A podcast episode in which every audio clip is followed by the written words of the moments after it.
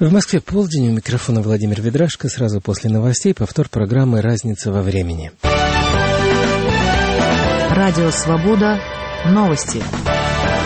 По факту нападения на автобус с болельщиками Ростова в Махачкале возбуждены два уголовных и девять административных дел, сообщает Интерфакс со ссылкой на пресс-службу МВД по Дагестану.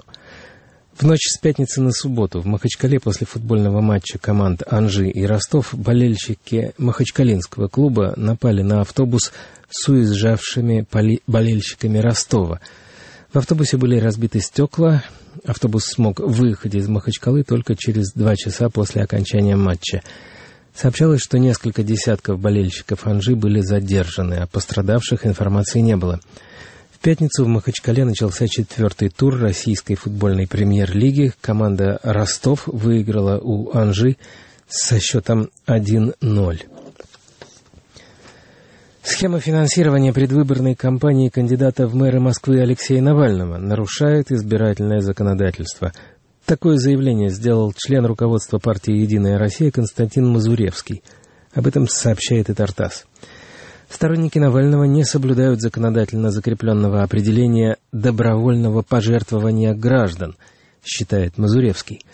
Он настаивает на том, что все операции по специальному избирательному счету кандидата в мэры Москвы должны быть прозрачными и открытыми для общественности. В случае же с Навальным, отмечает Мазуревский, избиратели не знают реальных спонсоров этого кандидата. Алексей Навальный считается основным оппозиционным кандидатом на выборах мэра Москвы, которые состоятся 8 сентября. Он ведет активную информационную кампанию против кремлевского кандидата в мэры Сергея Собянина, ныне временно исполняющего обязанности московского градоначальника. Лидер Аль-Каиды Айман Аль-Завахри призвал египетских сторонников движения «Братья-мусульмане» отвергнуть принципы демократии и защищать мусульманские нормы управления. В 15-минутном видеоролике, размещенном на исламистских веб-сайтах в субботу, Завахри критикует тех приверженцев ислама, которые создали политические партии в Египте и поддержали армию 3 июля, отстранившую от власти президента Мохаммеда Мурси. Лидер Аль-Каиды также обвинил США в том, что за действиями египетских военных, сместивших Мурси, стоит Вашингтон. Соединенные Штаты призвали власти Белоруссии немедленно освободить правозащитника Олеся Беляцкого и других политзаключенных. Представитель Госдепартамента США Мэри Харф напомнила, что в воскресенье исполняется два года со дня ареста Беляцкого – Харф высоко оценила деятельность Беляцкого в поддержку жертв политических репрессий и работу по регистрации нарушений прав человека в Беларуси. Ранее специальный докладчик ООН Миклаш Харости призвал Минск к немедленному и безусловному освобождению Беляцкого. Он заявил, что содержание правозащитника в заключении является символом подавления прав человека в Беларуси. В отношении возглавляемого Евгением Ройзманом фонда «Город без наркотиков» возбудили еще одно уголовное дело, сообщила на своей странице в Фейсбуке журналистка Оксана Панова. По ее данным, в принадлежащей Ройзману реставрационной мастерской прошли обыски. Ранее в пятницу стало известно, что бывший шеф-редактор уральского информагентства «Ура.ру» Панова возглавила предвыборный штаб Ройзмана, кандидата на пост мэра Екатеринбурга от партии «Гражданская платформа». Сама Оксана Панова также находится под следствием. Ее обвиняют в вымогательстве, злоупотреблении полномочиями и мошенничестве. Журналистка считает дела против нее сфабрикованными. Президент России Владимир Путин прокомментировал дело Кировлеса, по которому был осужден оппозиционер Алексей Навальный. В пятницу, выступая перед участниками молодежного лагеря «Селигер», Путин сказал, что его что ему показалось странным, что одному из обвиняемых по делу Кировлеса дали несколько лет условно, а другому присудили реальный пятилетний срок. Говоря о Навальном, но не называя его по имени, российский президент заявил, что любой человек, настроенный на борьбу со злом, сам прежде всего должен быть безупречным. 18 июля Ленинский районный суд Кирова приговорил Алексея Навального к пяти годам лишения свободы. Петр Офицеров получил четыре года, а Вячеслав Аполев – условный срок. Это были новости. Говорит Радио Свобода. Разница во времени. Программа, которую ведет Владимир Тольц.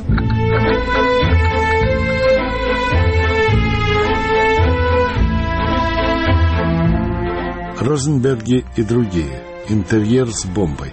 Передача третья. 5 декабря 1944 года. Шифровка Нью-Йоркской резидентуры «Центру». Сообщение либерала. Один из оперативных псевдонимов Юлиуса Розенберга. Ниже приводится запись беседы, состоявшейся между Юлиусом, Этель и Рут. Прежде всего, Юлиус спросил Рут, как она относится к Советскому Союзу и сколь в целом глубоки ее коммунистические убеждения. На это она без колебаний ответила, что для нее социализм – единственная надежда всего человечества, а Советский Союз вызывает у нее глубочайшее восхищение. Тогда Юлиус поинтересовался, действительно ли она была бы готова помочь Советскому Союзу. Она ответила очень просто и искренне, что это было бы большой честью для нее. Когда же Этель упомянула Дэвида, она, Рут, заверила нас, что, по ее мнению, Дэвид также относится к этому вопросу. Тогда Юлиус поведал о своих связях с определенными людьми, заинтересованными в предоставлении Советскому Союзу срочно необходимой ему технической информации, которую он не может получить по обычным каналам, и внушил ей огромную важность проекта, в осуществлении которого Дэвид принимает участие. Поэтому она должна была задать ему следующие вопросы. Первое. Сколько людей там сейчас работает? Второе. Какая часть проекта, если таковая имеется, уже запущена в эксплуатацию? Какие трудности возникли при этом и почему? Как они решили эти свои проблемы? Третье. Какая территория отведена под этот проект? Четвертое. Как много строений там имеется, их расположение, собираются ли они строить что-то еще. Пятое. Насколько хорошо охраняется территория. Юлиус затем разъяснил ей, Рут, что ни при каких обстоятельствах нельзя обсуждать любую из этих вещей дома и вообще нигде, кроме как вне помещений, и ни в коем случае нельзя делать какие-либо любого рода пометки на сей счет. Она была просто должна как можно больше заучивать наизусть. Здесь мешалась Этель, подчеркнув необходимость особой тщательности и осторожности в информировании Дэвида о работе, которой занимается Юлиус. Для его, Дэвида, собственной безопасности, всякие политические дискуссии и активность с его стороны должны быть прекращены. В данный момент мы попросили Рут повторить наши инструкции, и она сделала это удовлетворительно.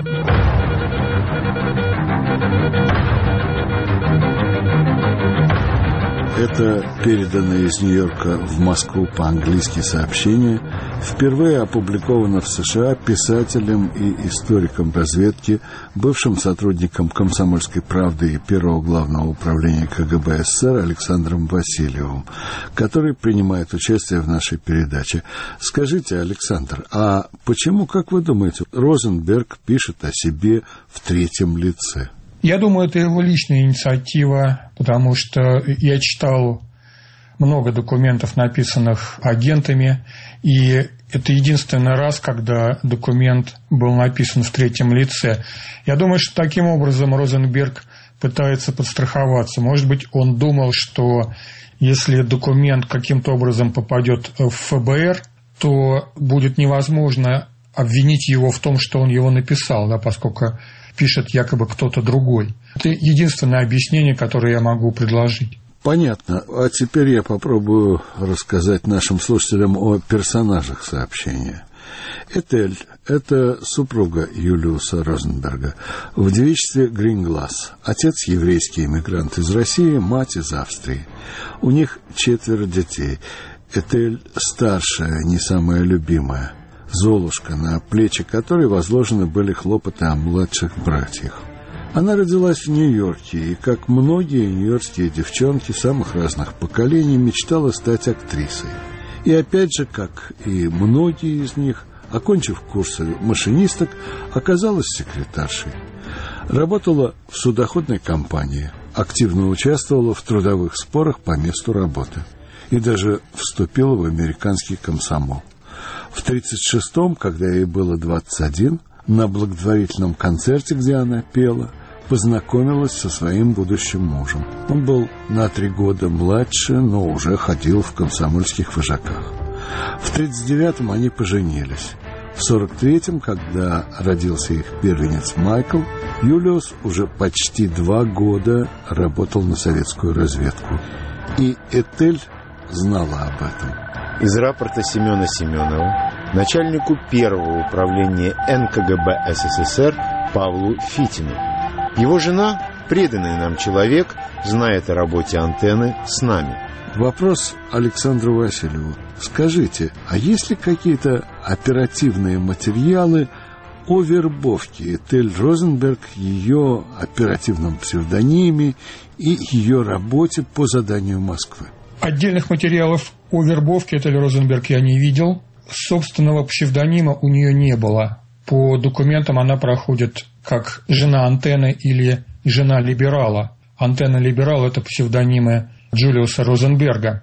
О работе с разведкой известно, что она перепечатывала донесения Джулиуса Розенберга и, по крайней мере, один раз, это задокументировано, участвовала в организации встречи оперработника резидентуры НКВД в Нью-Йорке Александра Феклесова с ее мужем. Но здесь надо сказать интересную вещь. Почти все жены агентов советской разведки в США, коммунистов, тоже состояли в коммунистической партии. Более того, почти все, а может быть все, я просто на всякий случай говорю почти, знали о том, что их мужья сотрудничают с советской разведкой. Многие из них, из жен, имели псевдонимы. И на этом фоне Этель Розенберг, она, в общем, не выделяется ничем. Многие жены помогали своим мужьям, они выполняли, допустим, роль курьеров или так же, как Этель Розенберг перепечатывали донесения своих мужей на печатной машинке.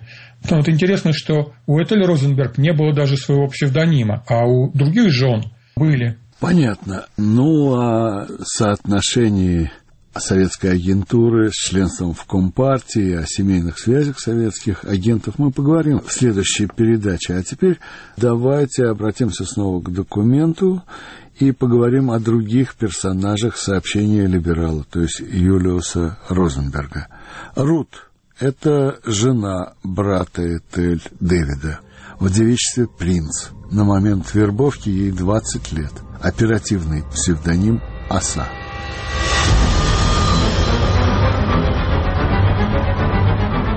Из опубликованных в США в 1995 году материалов проекта «Винона» секретной программы американских контрразведчиков по расшифровке советских шифрованных донесений. Проект был начат 1 февраля 43 и завершен лишь 1 октября 80 года. Исследователи этого предприятия полагают, что «Винона» – позволило, я цитирую, оценить масштаб советского шпионажа в США и в других странах, а также установить или подтвердить личности многих агентов. Однако доказательства, полученные с помощью Виноны, не могли быть предъявлены в суде или широкой публике, так как проект оставался засекреченным до середины 90-х годов. В силу этого некоторые агенты не были судимы вообще, вина других не была доказана или оспаривалась. Следует еще иметь в виду, что некоторые пассажи проекта Винона остаются до сих пор не расшифрованными, а другие не рассекреченными. Итак, документ, добытый в рамках проекта Винона. Из Нью-Йорка, Москве, 21 сентября 1944 года, Виктору. Последнее время в процессе расширения круга новых людей либералам рекомендуется жена брата его жены Рут Гринглас с конспиративной квартирой под наблюдением. Ей 21 год, горожанка, физкультурница с 1942 года. Она живет на Стентон-стрит. Либерал и его жена рекомендуют ее как умную девушку. Рут узнала, что ее муж был призван в армию, но он не был отправлен на фронт. Он инженер-механик и теперь работает на заводе «Инормус» в Санта-Фе, Нью-Мексико. Но опять же потребуется разъяснение для слушателей. Александр, мы уже говорили, «Энормос» — это атомный проект. Горожанка — это, я думаю, жительница Нью-Йорка, а физкультурница — это что, комсомолка? А Виктор в Москве — это кто? Виктор в Москве – это Павел Фитин, начальник разведки. Горожанка нет, это не жительница Нью-Йорка, это гражданка США. Горожанка, гражданка, такая непереводимая игра слов. А физкультурница, да, это комсомолка. Это как в фильме «Кавказская пленница». Комсомолка, физкультурница и, наконец, просто красавица. Теперь об упомянутом в сообщении либерала Дэвиде. Это и есть э, младший брат Этель Розенберг Дэвид Гринглас, муж Рут, который поручается его завербовать. После вербовки оперативный псевдоним «Калибр». На момент вербовки 20 лет от роду. Сержант, механик в ядерном центре в Лос-Аламосе – Конечно, для советского атомного шпионажа любой там находившийся агент бесценен. Но что, я вновь обращаюсь к Александру Васильеву, что мог сделать для Москвы находившийся вот там двадцатилетний механик, мальчишка, по сути дела? Рассуждая теоретически, конечно, лучше вербовать начальника, чем подчиненного. А лучше завербовать начальника секретного проекта или директора секретного института, чем просто сотрудника или секретарша. Но наши возможности не всегда совпадают с нашими желаниями. И, допустим, начальника завербовать труднее, потому что у него жизнь удалась, у него есть общественный статус, у него приличная зарплата. Кроме того, даже если в молодости он был человеком радикальных убеждений, то по мере продвижения по службе эти убеждения сгладились, и бывший радикал мог превратиться в консерватора. И еще один момент. Начальник какого-то секретного института или проекта, он, скорее всего, находится под наблюдением контрразведки в целях обеспечения безопасности. Его телефонные разговоры прослушиваются, его переписка просматривается и так далее. Завербовать человека поменьше рангом, проще, зарплата поменьше, может быть, не так доволен жизнью, и контрразведывательное обеспечение не такое сильное. Но здесь, конечно, нужно рассматривать конкретные условия. Я думаю, что Дэвид Гринглас был важным агентом, не самым главным, но важным. Он дал кое-какие важные материалы.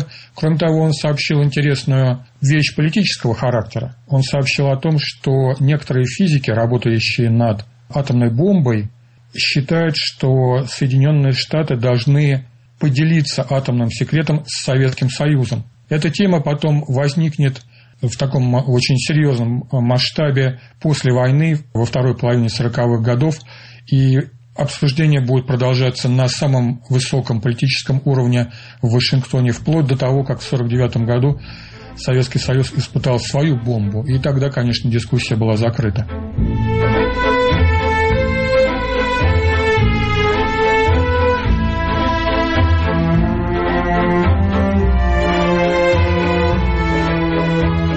Радио «Свобода», программа Владимира Тульца «Разница во времени». А в ней третья передача из цикла «Розенберги и другие. Интерьер с бомбой». В ней по скайпу из Лондона участвует историк разведки, бывший сотрудник «Комсомольской правды» КГБ СССР Александр Васильев. Через полтора месяца после вербовки Дэвида Грингласа Нью-Йоркская резидентура отправила в Москву следующую шифровку. Антон сообщает о возвращении осы из поездки к мужу. Калибр сообщил ей, что он уже давно думал над вопросом освещения работ, проводимых в лагере 2, и сейчас выразил свою готовность к этому – он сообщил, что руководство лагеря принимает в явной форме все меры к тому, чтобы предотвратить попадание сведений по Энормозу в руки русских. Прогрессивная часть работников лагеря выражает большое недовольство этим. По заявлению Калибра, ему известны лица, находящие нужным довести до сведения главного союзника Советского Союза о ведущихся работах. Калибр будет в Нью-Йорке в середине января. В связи с этим либерал высказал свое желание, чтобы для проведения личной беседы с Калибром с ним связался наш работник, основываясь при этом на незнании проблемы. Высказывает свое твердое убеждение, что Калибр будет рад такой встрече. Антон запрашивает о возможности такой встречи. В случае невозможности ее намерен составить вопросник для либерала.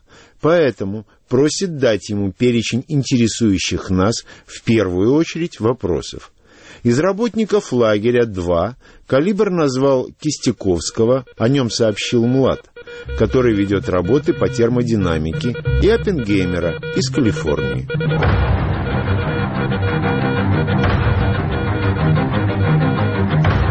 Напомню, чтобы самому не сбиться.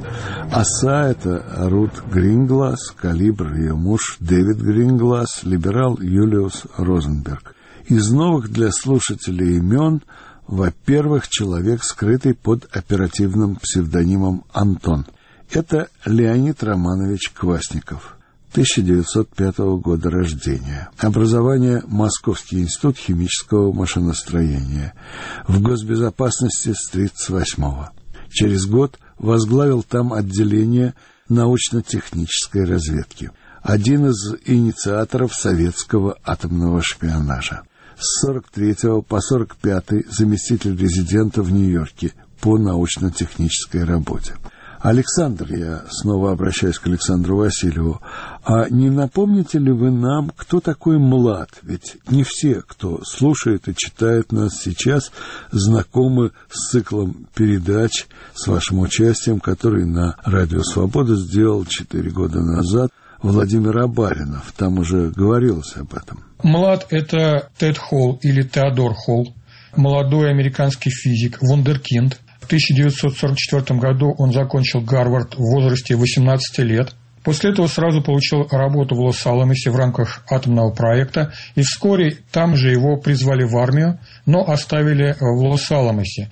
И осенью 1944 года он по своей инициативе установил контакт с советской разведкой. Это очень интересный человек, один из главных атомных агентов советской разведки. И я надеюсь, что мы еще поговорим о нем поподробнее. Да, конечно, обязательно.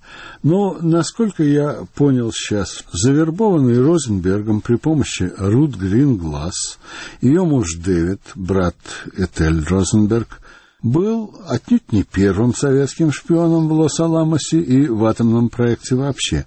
И вот, чтобы уяснить роль Розенбергов в этом деле, все-таки они главные герои нашего цикла, я попрошу вас сейчас Александр, описать последовательность и датировку тайного советского проникновения в западные секреты создания атомной бомбы и результаты шпионских действий каждого из персонажей, о которых вы будете говорить. Давайте напомним, работа советской разведки по атомному проекту началась в конце 1941 года, и первые сообщения были получены почти одновременно из Лондона и из Нью-Йорка. Они были получены резидентурами по каналам коммунистической партии, британской и американской.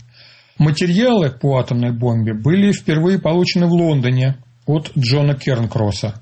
И затем дальнейшая работа в основном шла в Лондоне. В январе 1943 года там был завербован Энгельберт Брода, или Бертл Брода, физик из Австрии, коммунист, он давал ценные материалы, и его завербовали, естественно, по каналам коммунистической партии. Другим источником, важным источником была Мелита Норвуд. Она была членом британской компартии и сотрудничала с советской разведкой еще с середины 1930-х годов. Но тогда, естественно, атомного проекта не было. Она выполняла функции курьера между офицерами резидентуры НКВД в Лондоне и их британскими агентами – и одновременно по официальной линии работала секретаршей в одном из научных институтов, который в 1940-х годах участвовал в британском атомном проекте. То есть повезло. Вообще, надо сказать, что в истории атомного шпионажа элемент удачи, элемент везения сыграл огромную роль. И в данном случае повезло с Мелитой Норвуд. Она была секретаршей и личным помощником директора этого института – и имела доступ к документам, которые хранились у него в сейфе. Естественно, передавала их советской разведке. И здесь надо отметить, что между Соединенными Штатами, Британией и Канадой существовал обмен информацией по атомным проектам, которые проводились в этих странах. И поэтому в Лондоне были материалы по работам, которые велись в Соединенных Штатах. И Центр из Москвы, пользуясь информацией из Лондона, пытался помочь резидентуре НКВД в Нью-Йорке, ну, давал рекомендации сообщал имена ученых, которые работали над созданием атомной бомбы в Соединенных Штатах. Но в США до 1944 года никаких серьезных результатов не было. И все начинается в 1944 году. В феврале 1944 года Джулиус Розенберг завербовал своего друга, инженера Рассела Макната. Макнат строил объекты для атомного проекта, но самой бомбой он не занимался, он не был физиком, он был инженером-строителем. Кроме того, по семейным обстоятельствам он не смог сотрудничать с разведкой на постоянной основе. В конце 1943 года в Америку из Британии прибыл немецкий физик Клаус Фукс. Он был завербован военной разведкой еще в Британии и затем был передан на связь НКВД. Резидентура НКВД в Нью-Йорке установила с ним контакт в феврале 1944 года. В сентябре 1944 года в поле зрения советской разведки попадают Дэвид и Рут Гринглас, и начинается работа с ними. В октябре 1944 года опять удача, опять приятная неожиданность. Связь с советской разведкой устанавливает Теодор Холл, тот самый вундеркинд из Гарварда. То есть советский атомный шпионаж в Америке по-настоящему начался только в 1944 году. Александр, позвольте задать несколько уточняющих вопросов к тому, что вы сейчас рассказали. Ну, во-первых, Кен Кросс – это ведь член знаменитый ныне, конечно, кембриджской пятерки и человек с определенными прокоммунистическими симпатиями, которые использовались при вербовке, не так ли? Да, совершенно верно. Он входил в так называемую «золотую пятерку», которая работала с советской разведкой. Его псевдоним был Лист, не Лист из дерева, а Ференс Лист, потому что он увлекался классической музыкой. И вот именно он был первым человеком, который из Лондона сообщил вообще о том, что существует британский атомный проект, и дал кое-какие документы по этому вопросу. Собственно, вот с Кернкросса все начинается. Атомные разработки шли не только на территории Соединенных Штатов, не только их материалы попадали в Великобританию. Насколько мне известно, шли работы параллельно и в Канаде. И в Канаде, кажется, существовала тоже советская агентура, связанная с атомным проектом. Можете что-то сказать об этом? Да, в Канаде действовал агент советской разведки Алан Нан Мэй, который прибыл туда также из Британии. Такая интересная деталь. Алан Нан Мэй и Энгельберт Брода были женаты на одной и той же женщине, но в разное время, естественно. Эта женщина была замужем за двумя советскими атомными агентами. Сын Броды и этой женщины после того, как прочитал мою книгу советской разведки, написал свою о своем отце. Он не знал, что отец был советским агентом, и для него это было неожиданностью. Но он написал книгу об этом, где цитирует как бы мою книгу и те документы, которые я нашел о его отце, и прислал эту книгу мне в подарок. У него какого-то стыда по поводу того, какую роль сыграл его отец, совершенно не возникло. Он абсолютно нормально к этому относится. Кроме Алана Мэя, был ли еще кто-то из советских агентов, кто давал информацию из Канады о атомном проекте? Были интересные эпизоды в Америке. В частности, в резидентуру пришел человек, принес материалы по атомной бомбе и ушел. Имя его до сих пор неизвестно. И когда резидентура отправила эти материалы в центр, то центр прислал такую разгромную депешу в Нью-Йорк, где, мягко говоря, отчитал резидентуру за то, что она не выяснила, как этого человека зовут, не попыталась его найти и не попыталась продолжить с ним оперативный контакт. Да, интересно. Но об этом, обо всем мы еще, надеюсь, не раз поговорим. Сейчас, в заключение передачи, я хочу вернуться все-таки к документу, который мы прочли. Еще одно новое для слушателей имя, которое с подачи Теда Холла упомянул в своем декабрьском 44 -го года донесении в Центр Леонид Квасников, он же Антон. Это имя Кистяковский. По понятным причинам люди с русскими именами и фамилиями вызывали у советской госбезопасности повышенный интерес. Итак, Георгий Богданович Кистяковский, как пишут сейчас в энциклопедиях о нем,